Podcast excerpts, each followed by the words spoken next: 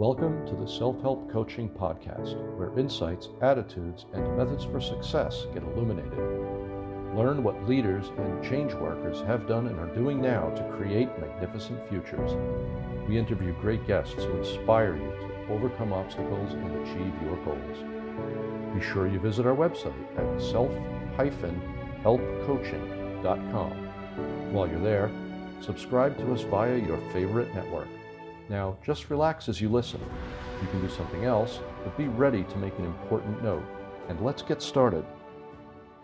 The title of this interview is Unlocking Your Subconscious to Master Your Mindset. A very valuable thing. That was from me. That's not the official title. The last part was from me.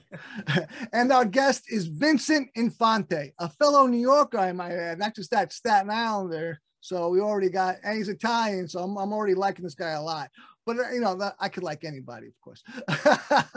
So we're going to talk about how to reanalyze your subconscious mind and begin to reprogram yourself for success, which is what I'm all about. I love it. Now, Vincent has over 12 years in mental health and has a lifetime of service.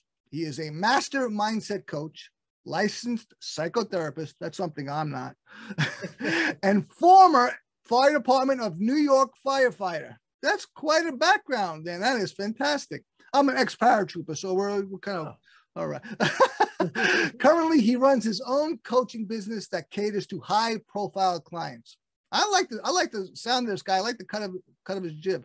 But with that out of the way, ladies and gentlemen, and others, Vincent Infante. Hey, thanks for having me, Tony. You're quite welcome. Glad you're here. Thanks for being here. I've interviewed all sorts of people, you know, several other New Yorkers, more than several, but you're the first Italian from Staten Island, and I like that very much. Well, that's all there is in Staten Island. and by the way, not all, but that's the bulk of it. Just before the interview, you were saying that your father was a director of Maimonides. I was born at Maimonides. Maimonides is a famous and very important hospital here in Brooklyn for those listening. And it's been around for a long time. And I was born there in 1965, way before Vincent came on the picture, I might add. So that's great. And we were talking about how, you know, we were talking about how we got started in the game, I called it. I had to, as the phrase I used, I think, was wallow in the mire for many years. I'm much older than Vincent. Which is, you know, just a factual description, but and then I got into coaching, neuro-linguistic programming, and personal development, working with clients. This guy went to Farrell High School, a prominent Catholic high school on Staten Island. At 18 years old, he got right into mental health. Wow, man! Let's talk about that real quick. I mean, you really knew what you wanted to do. Yeah, ever since I was a kid, actually, it's when people used to ask me what I wanted to do, I actually had two professions I always told them I would do. I said, I'm going to be a psychotherapist, like my dad, and I'm going to be a firefighter. And so then people would get it, right? They get a little confused. They'd be like, you want to be a therapist in the fire department? I was like, no, I'm going to do both. I'm going to be a therapist and a firefighter. And are you still in the FDNY?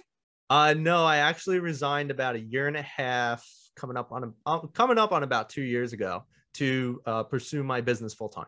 Fantastic. I love it, man. So you've got that resume, you got that background and experience. Must be an incredible experience. Listen, I mean, it's pretty obvious, at the risk of being obvious, there's something special about a person who runs to danger. You know, most people run from it, you know, instinctually. We're going to talk about the subconscious mind, right out of the subconscious, flee from danger or fight, right? Fight or flight. You know, and I was an ex-paratrooper. You know, I parachuted into danger. He took a screaming fire truck to danger. But you know, that's something you have to overcome. You know, well, we're going to get into the subconscious mind and other things, and let's get right into it. What exactly is the subconscious mind? So the subconscious mind is very interesting. It's something that's always on 24/7, even when you're sleeping. It's a mind that is working in tandem, but also separate from your conscious mind. It's like another part of you. You might have even heard of people referring to their shadow selves. That's kind of hitting on the subconscious mind. It is a fascinating thing, this subconscious mind. I mean, it's, I mean, you could call it just a terminology, right? Because we're talking about it so we can discuss it and explain it. But there, you know, there's probably just one mind, and the conscious part, that's the part that we know about, things that we realize. The subconscious part is everything else, right? And it's always going on. But you know, the subconscious mind is like the cliche iceberg. You know, you see the conscious mind, that's above the water. The subconscious mind, way much bigger, much more powerful. I mean, you know, this is a real-time discussion. So Ben and I may disagree, which is fine. But I believe that the most powerful beliefs that we have, we're not even aware of, and were formulated in our formative years, our younger years, but we don't even realize them. What do you think about that?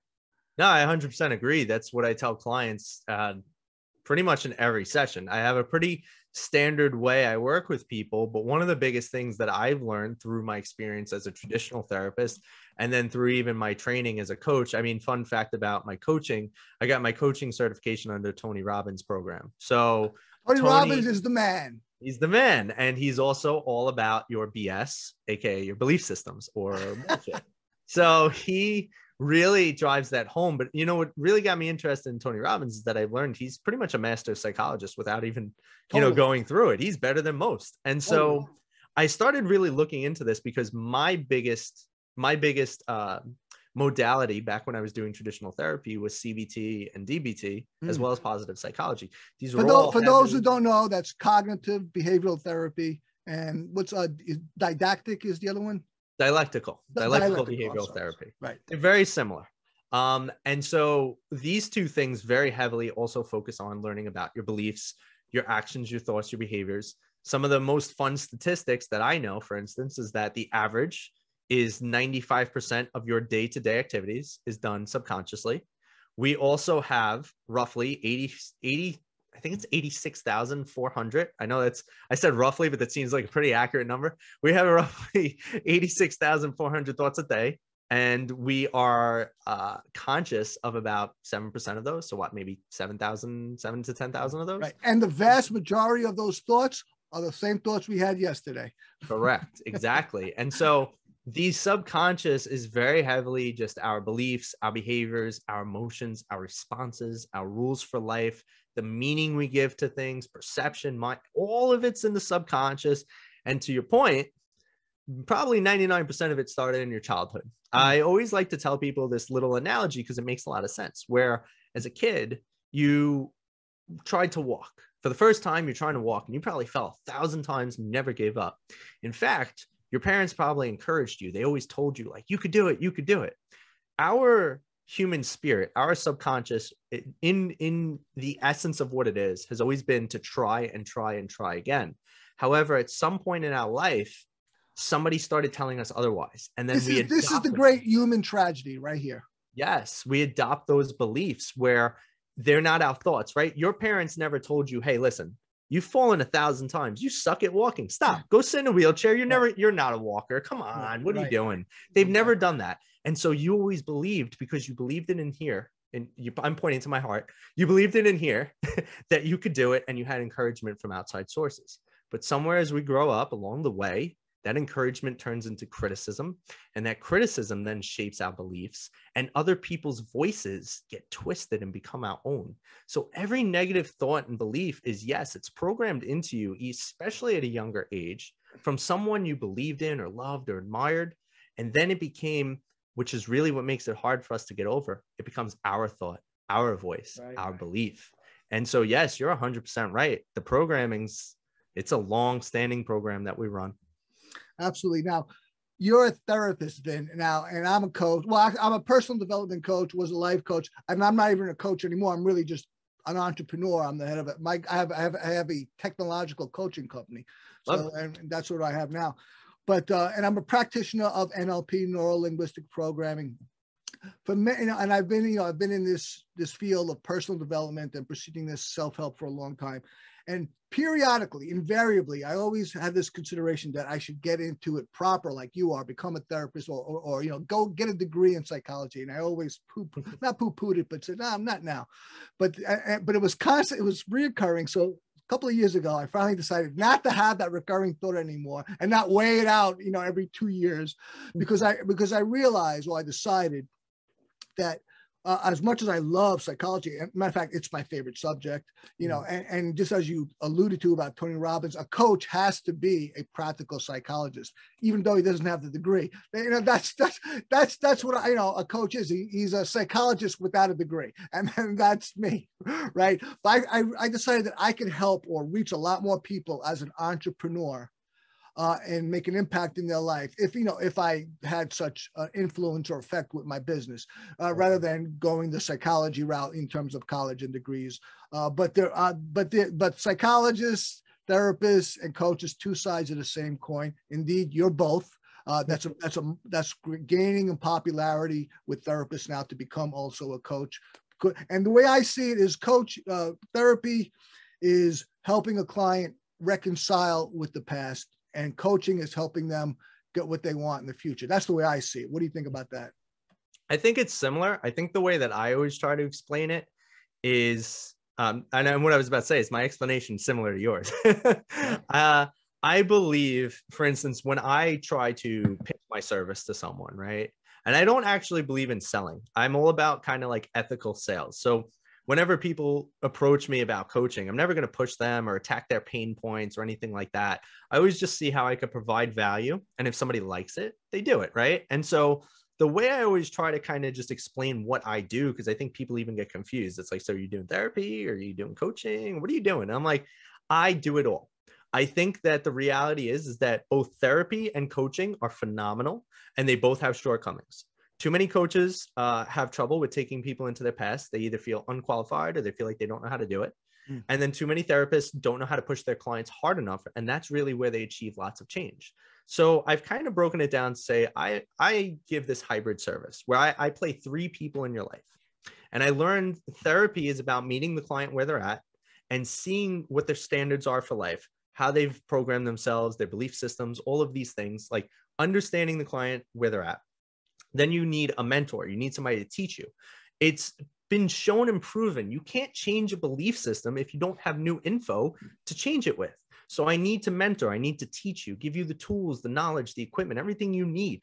And then I come in as your coach. And as I mentioned before, the difference between a therapist and a coach is this. The therapist meets you where you're at, and the coach challenges you to raise your standards for life and gets you to a new place. I think this, and this is what I'm kind of fighting for, this is my mission, is to essentially get the world to see it shouldn't be coach versus therapist, it should be a combination service. I think that this is really the hybrid that the world needs to give people better changes. So many of the ethics and old codes of therapy, I feel are out of date, they're archaic, I don't think they really help people, and I think they discourage connection, which is what you need for great changes to be had. And same thing with coaching. I think coaching is phenomenal because it's so unregulated. You can do whatever you want.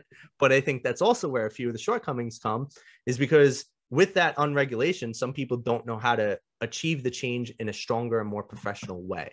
So I'm looking to always basically, unfortunately, preach about this hybrid service as to how I think this is something that we really need in the world. And it's hopefully a new age thought that comes to fruition. I love it. And he used the word new age. I used to make fun of new ages up until the time I realized that I was one. But what you said sounds to me like an absolute bullseye. Absolute. I mean, you could not be more dead on than what you just described. And I totally commend you, sir. That's fantastic. And you said a key word that I really liked, raising standards. I talked about, and mentorship, as part of the third person that you like to present, you like to come at a client with. I'm a recovered addict, alcoholic, been sober a very long time. And and I had issues with the 12-step fellowship. It's 12-step fellowship is fantastic, but it's ripe with pitfalls.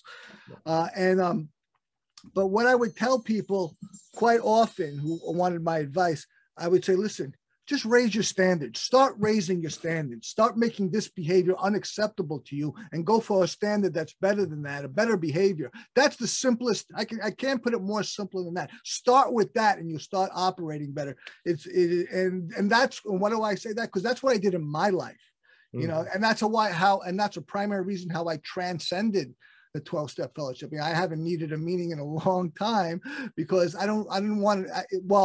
trading meetings for drugs and society's favorite drug, alcohol, is a good trade. It's still just a trade. You know, I wanted to stand on my own feet wherever I was. And I had that in mind. I wanted to do a lot with my life. I had great hopes, great aspirations and goals. And I didn't want to be just a meeting maker. I wanted to be someone who could really go far independently, sovereign, and all that. So I think, man, you're sounding awesome, my friend. And I also like to say another thing. You know, you work with CBT, or you used to. You know, as I'm an NLP practitioner, which, you know, basically NLP is a form of psychology that focuses on how we think, as opposed to all the other parts of psychology.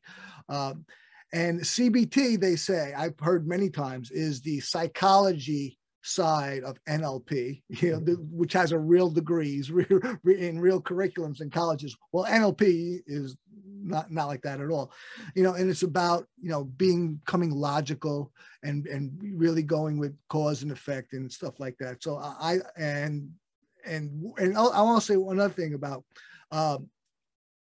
NLP, and you talked about some of the other things that are facets related to it, working with others. And by the way, you know, you talked about, I said that was a mentor. You know, I used to mentor people in the rooms of the fellowship, but working with others, NLP, I found that with NLP, working on yourself is very difficult. And often the effects are not lasted. Working with others as an NLP practitioner, I found to be much more successful. You know, you're a therapist, you're a coach, you're a mentor. People, you know, when you're in the picture, it's hard to see the picture. You know, you're too involved emotionally, and it's hard to step out of yourself and see the bigger picture. So working with another, it's been my observation, my experience, is far more effective than working on yourself, more or less. I mean, I'm a person that strives for personal development. I'm all about evolution, and I'm striving to be enlightened. But I know I find I get the best results when I work with others, one way or the other, when they work with me, when I work with them. What do you think about that? I think that one, at least with NLP, so I'm not yet certified in NLP. That's actually one of my goals, is to go for my next cert in that. I love NLP. I've studied it a lot. I'm unofficially certified because I actually do a lot of NLP techniques with my clients. Fantastic. My opinion of NLP is, I would say, I think it's definitely got roots in CBT, but I also find, at least from my traditional training, I think it's more rooted in DBT, which is the dialectical behavioral therapy. And the only reason I say that is because, from my understanding, and I would love, you know, correct me if I'm wrong here, because I don't know enough about it. I'm not even certified. But what my understanding is of NLP is that it really, what makes such powerful changes in NLP is that it really hits on the emotions, right? And we know that emotion is energy in motion, and the way you physiologically embody your emotion and all of these different things are going to be very impactful to your behaviors and your thoughts. In DBT is actually very heavily involved in getting people through emotional regulation and emotionally stressful situations. And so using different types of like visualization techniques or ways to pull and detensify, or I think I just made a word up, take away the intensity of the emotions that someone is struggling with, is heavily, heavily rooted in DBT, where CBT is a little bit more of that like logical side, like, well, why are you doing this? Right. And then what's the behavior, et cetera. So I think I have that kind of thought and feedback on NLP, and I think it's phenomenal. No, you've got a good grasp on it, my friend. Very good grasp. You know, the emotions, obviously humans are emotional creatures, and any person knows that. But, you know, the thing is that we don't realize how important state management is, because our state affects us probably more than anything. You could be the most effective person in the world, unless you're highly disciplined, you're not going to do what you need to do if your state is prohibitive. So right. You want the proper state for whatever the endeavor or task is or situation. For sure. And I think too, like to the other point that you said about being able to help others, I think, you know, there's always been that saying, right? Those who can't do, teach. Yeah. And I used to really heavily believe in that because I had my own issues. But I think that as I've gotten older, I think it's a little of a combination. I don't know if we could always do the things that we teach. I always try to strive to do it because I think if we really think about what gets clients great results is this. It's the absolute certainty and the belief that you could get those results, that you know the process. Yes. And I think one of the best ways, if you're somebody who's struggling with this right now to even think about, is one of the best ways to help somebody is to be absolutely certain you can. To be absolutely certain you can is to do it within yourself. Definitely. And that will, they'll know that, they'll feel it, they'll sense it, they'll perceive it. And if they doubt you, they'll doubt themselves, they'll doubt the outcomes. Very Correct. Good. Let's take a quick moment to hear, to get it for a commercial break, and we'll be right back with Vincent Infante. This episode of Self-Help Coaching is brought to you by Perficio. What if there was a self-improvement program truly personalized to you, that knew and cared for you deeply, that whatever was going on in your life adapted for you perpetually? Visit www.perficio.io. That's P-E-R-F-I-C-I-O.io,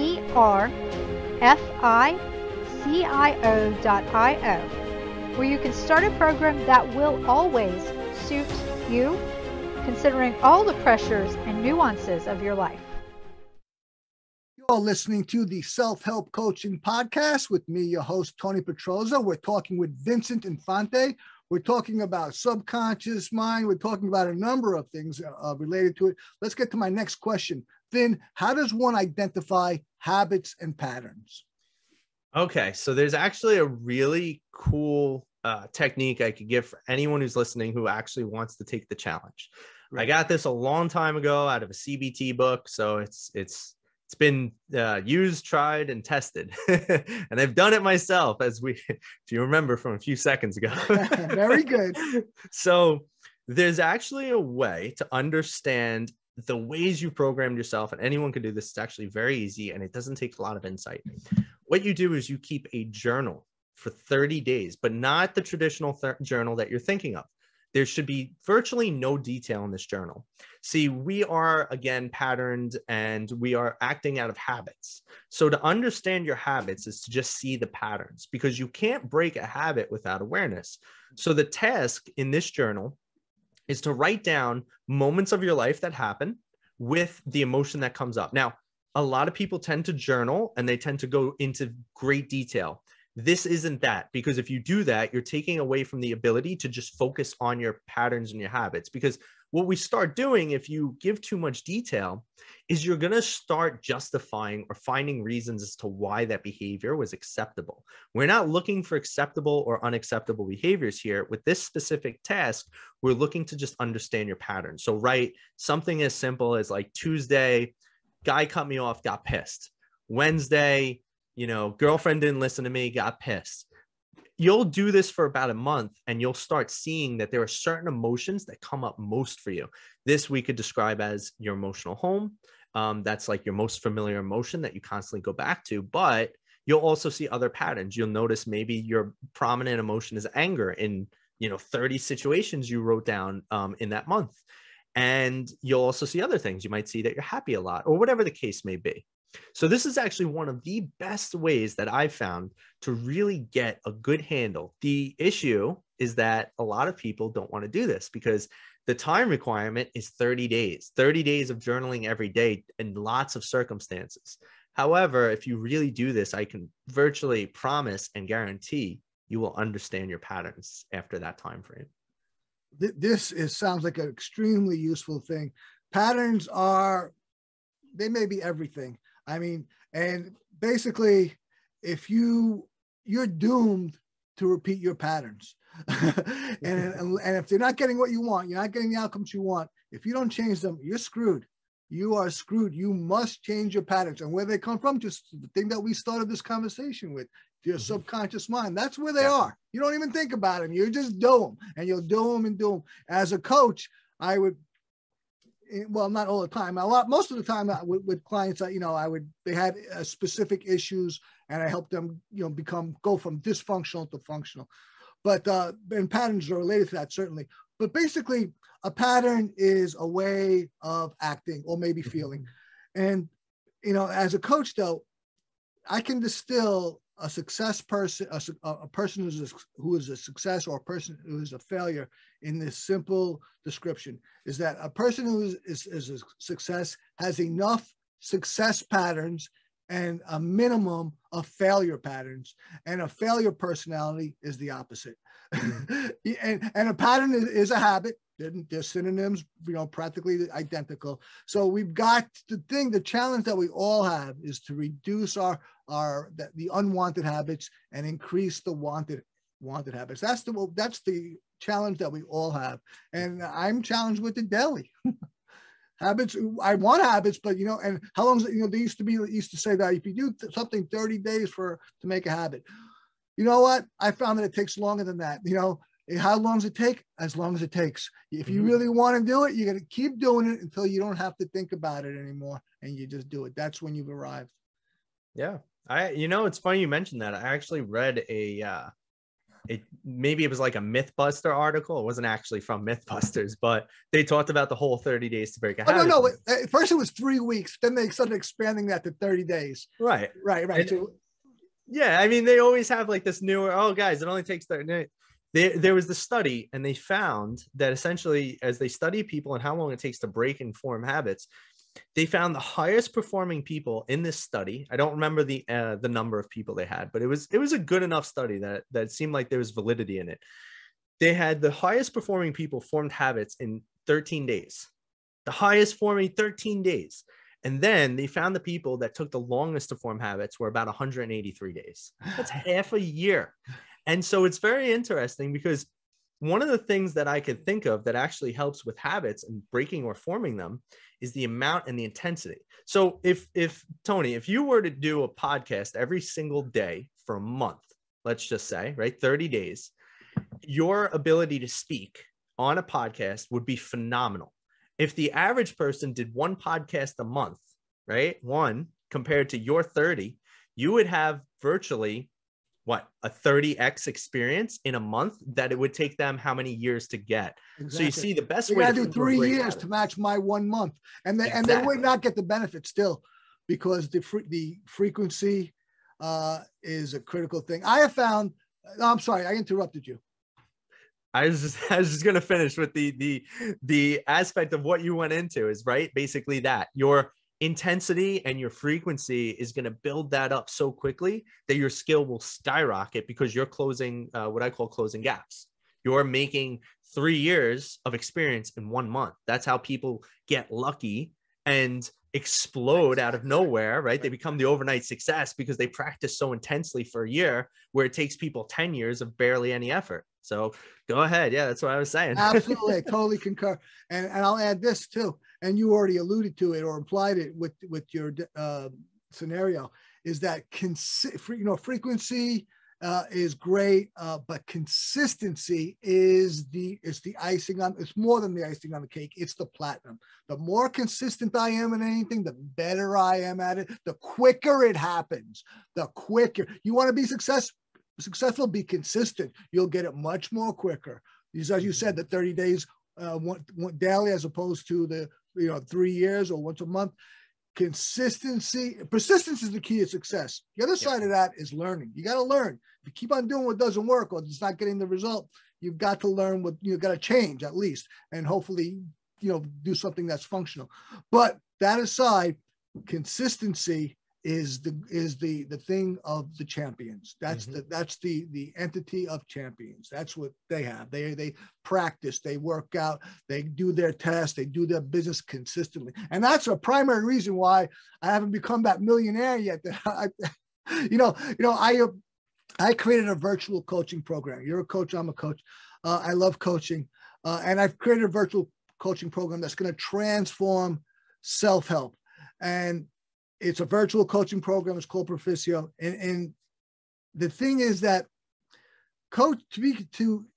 if we're not consistent in what we do, then what happens invariably is that we get distracted and then we stop even doing it. You know, we peter out. So we lose momentum, and then we stall, and then we get distracted, and it's like, well, what am I going to do next? So then we give up on that dream, and that adds to us. As a therapist, let me hear what your feedback is on this.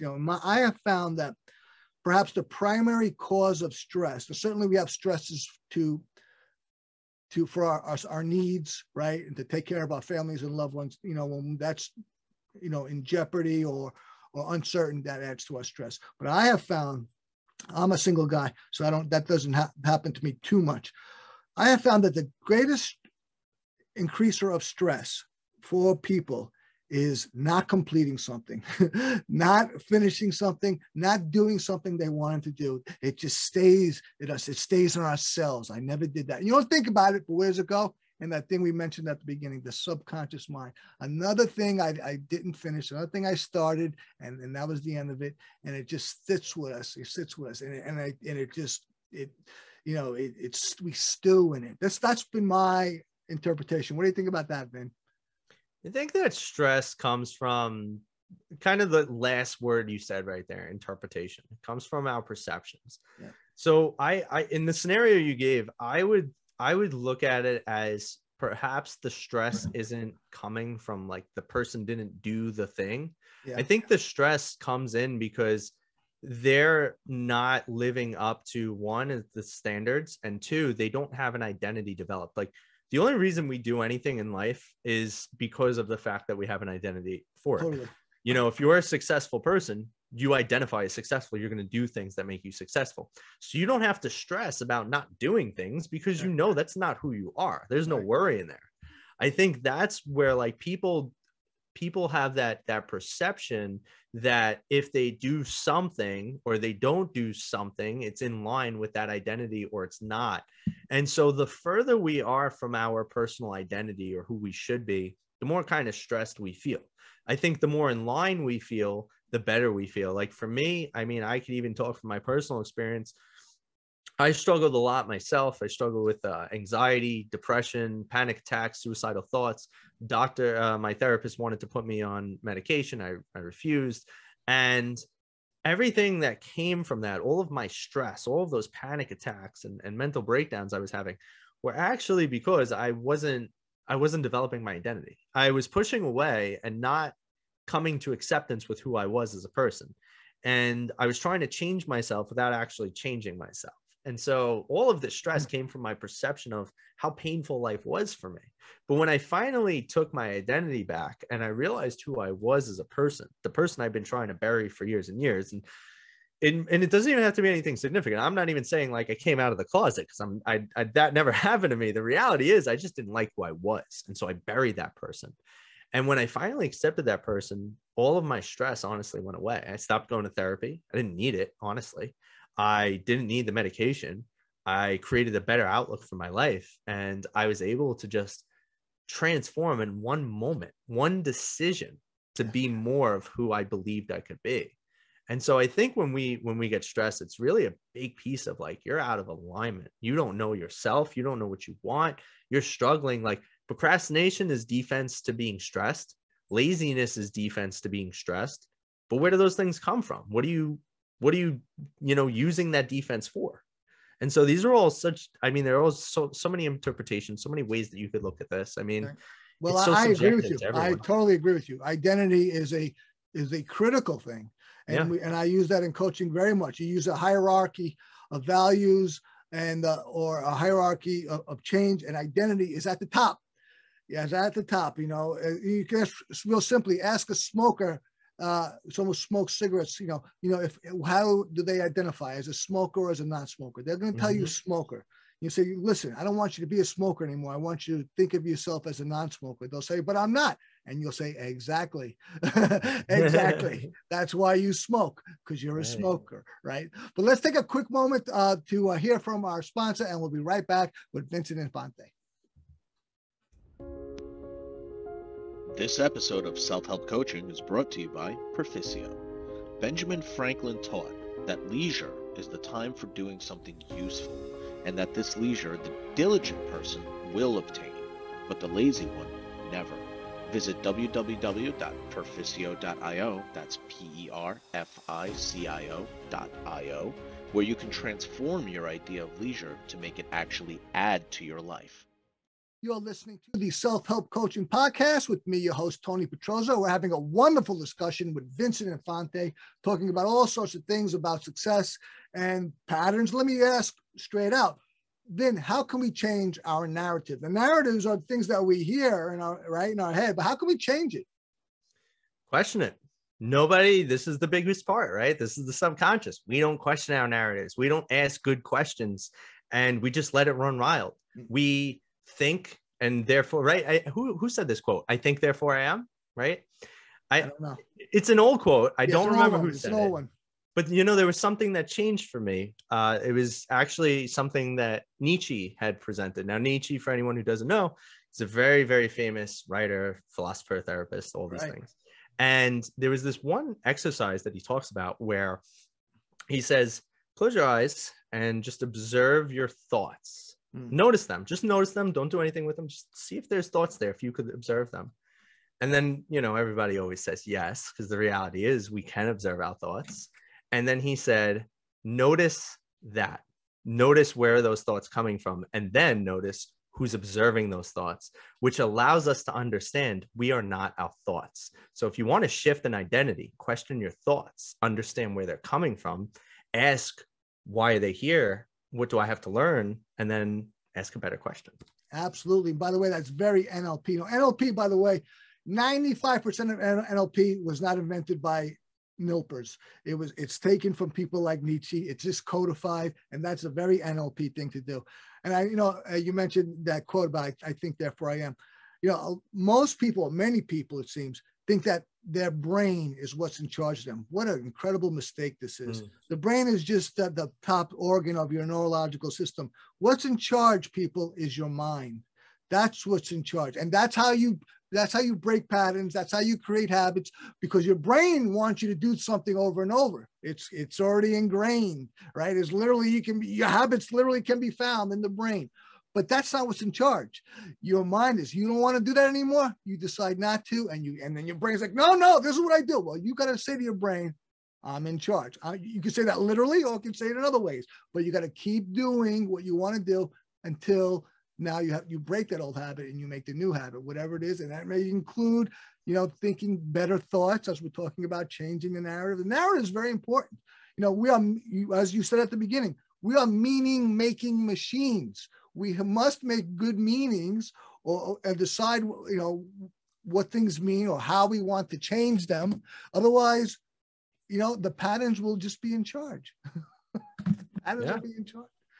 100%. So do you have any other recommendations about changing our narratives? You want to just leave that one alone? I think that's probably the best way to change a narrative, honestly. I think even another way could be, and I'm sure you've already learned about this. It's also a big technique in traditional therapy is modeling, right? Absolutely. If you want NLP began with modeling. Yeah. Modeling is critical. Huge. And modeling is probably one of the best tactics, right? So not only asking the questions and questioning your thoughts and saying like, why am I thinking this way? Or what's the better thought? Asking who is it that you want to become?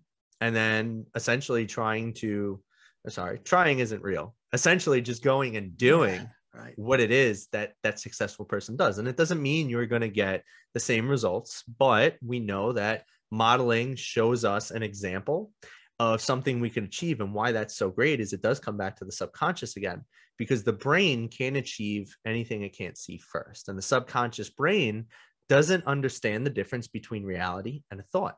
So if you're modeling after someone, you're tricking the subconscious brain into seeing a possibility, right? Like that's why visualization techniques are so powerful, because you could imagine yourself driving in a Lamborghini and your brain won't even know the difference. It's going to be like, damn, it feels good driving in this Lambo. And then you wake up and your conscious brain is like, we don't have no Lambo here.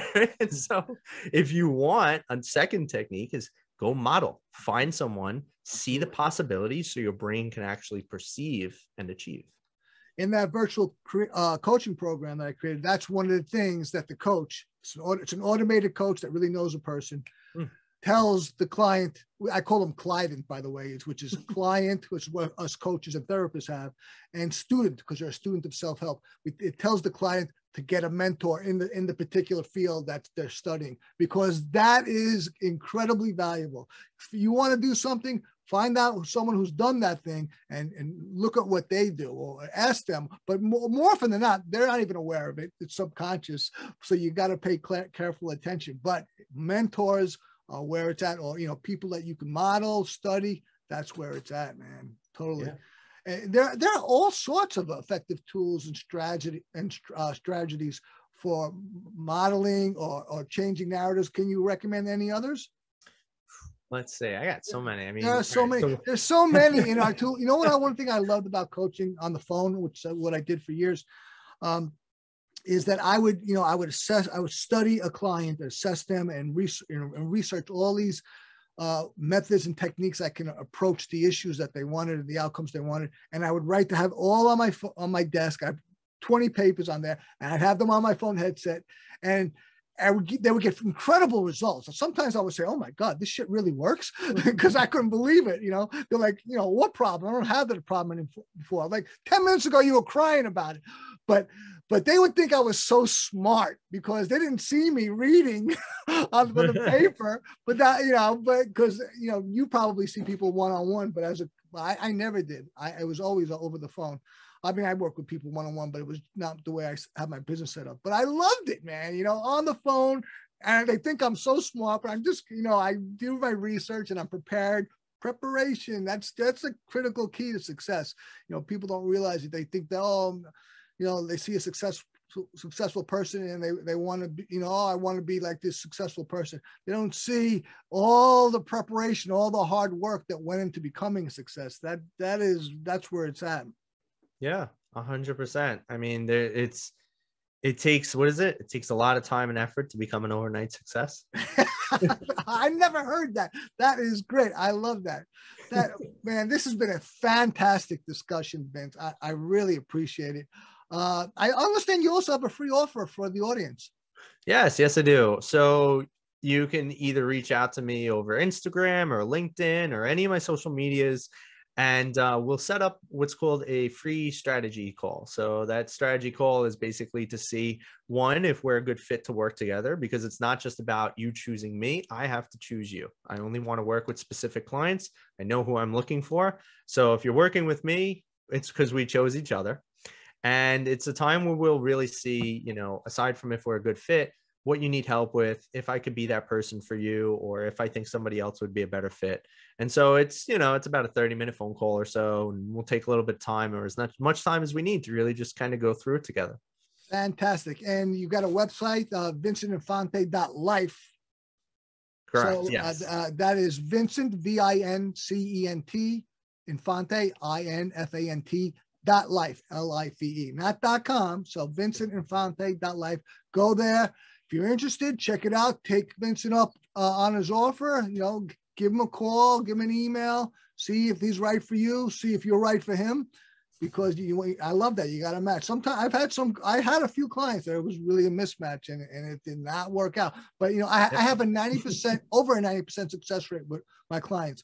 But I would say that the ones that we didn't have good outcomes with, if I had perhaps spent more time on preparing, is that word again, and seeing if we were a match, probably my success rate would have been much closer to 100. I could agree with that. I think that the biggest reason that I do that screening, so to speak, is really just because of the fact that you got to be coachable. Maybe at the moment you think you want it, but you're not ready, and that's fine too. Like, I think the only reason we wouldn't be a good fit is just because one of us isn't ready for the other person. And so it's just about always meeting people where they're at. I've had a few clients that I didn't help, and that was really because I didn't screen well. I didn't know if they were ready for it, and I took them on anyway. And that's why I've also become more selective, because I want to make sure it's not a waste of time and money, and that we both get the most out of it. Excellent. And time is truly the most valuable thing we have. That's been for, you know, the first course I have in Perficio, my virtual coaching program, is a financial course by Ben Franklin. And one of his main axioms is that time is the most valuable thing you have. I mean, not money, time. The richest person in the world, the poorest person in the world, the thing that they have both that's most valuable is time. Mm-hmm. And so don't waste your time for sage advice.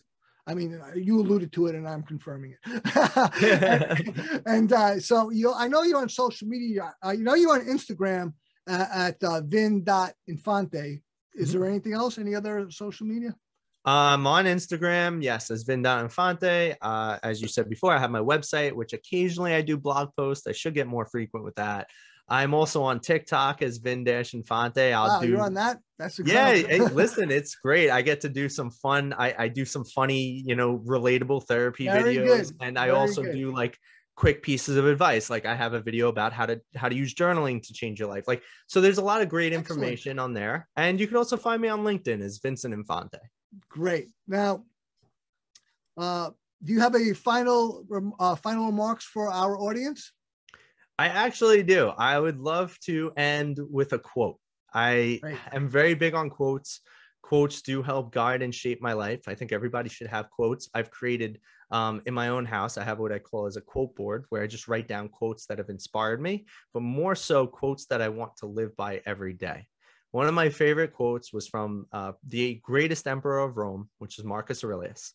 By the way, I'm studying Stoicism right now. I have a protege and we're studying the book, The Meditations, and we're making our own adaptation of it, which we're going to publish in the near future. So I love that. I love it, man. You're the man. I'm a big fan of Stoicism. I have a great book right there. I'll show you after the call. But my favorite quote from him is to be tolerant of others and strict with yourself. And this is one of the golden rules that I've carried that has literally transformed my life, because I find that when you are compassionate with others and you are tolerant and you are understanding, you get so much more out of people. But to really get more out of your own life, you must be strict and hold yourself to a standard and raise your standards to not achieve less than you deserve. And it doesn't mean to beat yourself up, but it does mean to challenge yourself every day. And so that's one of my favorite quotes. I hope it serves everyone who's listening. It's profound. It's profound. It's succinct. It's right there. Excellent stuff. Ben, you have been a most excellent guest. And I don't just say that because we're both Italian from Staten Island. And I was going to be a firefighter, but I was hungover the morning I was supposed to go. And I went. But I've been sober a long time now. But, truly, you have been a most excellent guest. You have shared very valuable stuff. I highly recommend that anyone go check out your website or your social media. It's been a pleasure. I really appreciate it. And I want to remind everyone listening that we're all responsible for ourselves and we can all use a little help. And with that, thank you for joining us and I'll see you at the next podcast. Thanks a lot for joining us, Vin. Thanks, Tony. Thank you for tuning into the Self-Help Coaching Podcast, where insights, attitudes, and methods for success get illuminated. Learn what leaders and change workers have done and are doing now to create magnificent futures. Remember to visit our website at self-helpcoaching.com and enjoy even more great episodes like this one. Again, while you're here, subscribe to us via your favorite network. We look forward to seeing you next time on the Self-Help Coaching Podcast.